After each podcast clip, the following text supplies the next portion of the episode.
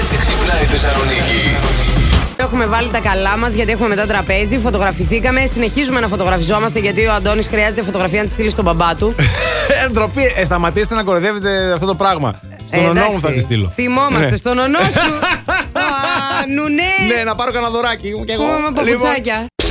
Ο πρίγκιπας ο Βίλιαμ πήγε στο γάμο της πρώην του. Όπα τα αγόρι! Χωρίς την Κέιτι Μίντλετ. Όπα, έχουμε θέματα. Η Κέιτ δεν πήγε. Δεν πήγε, βέβαια, Σου λέει στην τσατίστηκε. καμπή πάω εγώ στο γάμο της πρώην. Εσύ επειδή παντρεύτηκες κιόλας. Ναι, παρακαλώ. Είχαν έρθει εσένα οι πρώην σου στο γάμο σου. Βέβαια, είχα ειδικό τραπέζι για τα κορίτσια. Τραπέζια. Ε, 4-5 είχαμε βάλει. Ναι. Άρα, Στη στο- σειρά, να στο- τα λένε κιόλας. Εγώ δηλαδή πρέπει να καλέσω στο γάμο μου. Αυτό μου δεν θα γίνει ποτέ. Και τους πρώην.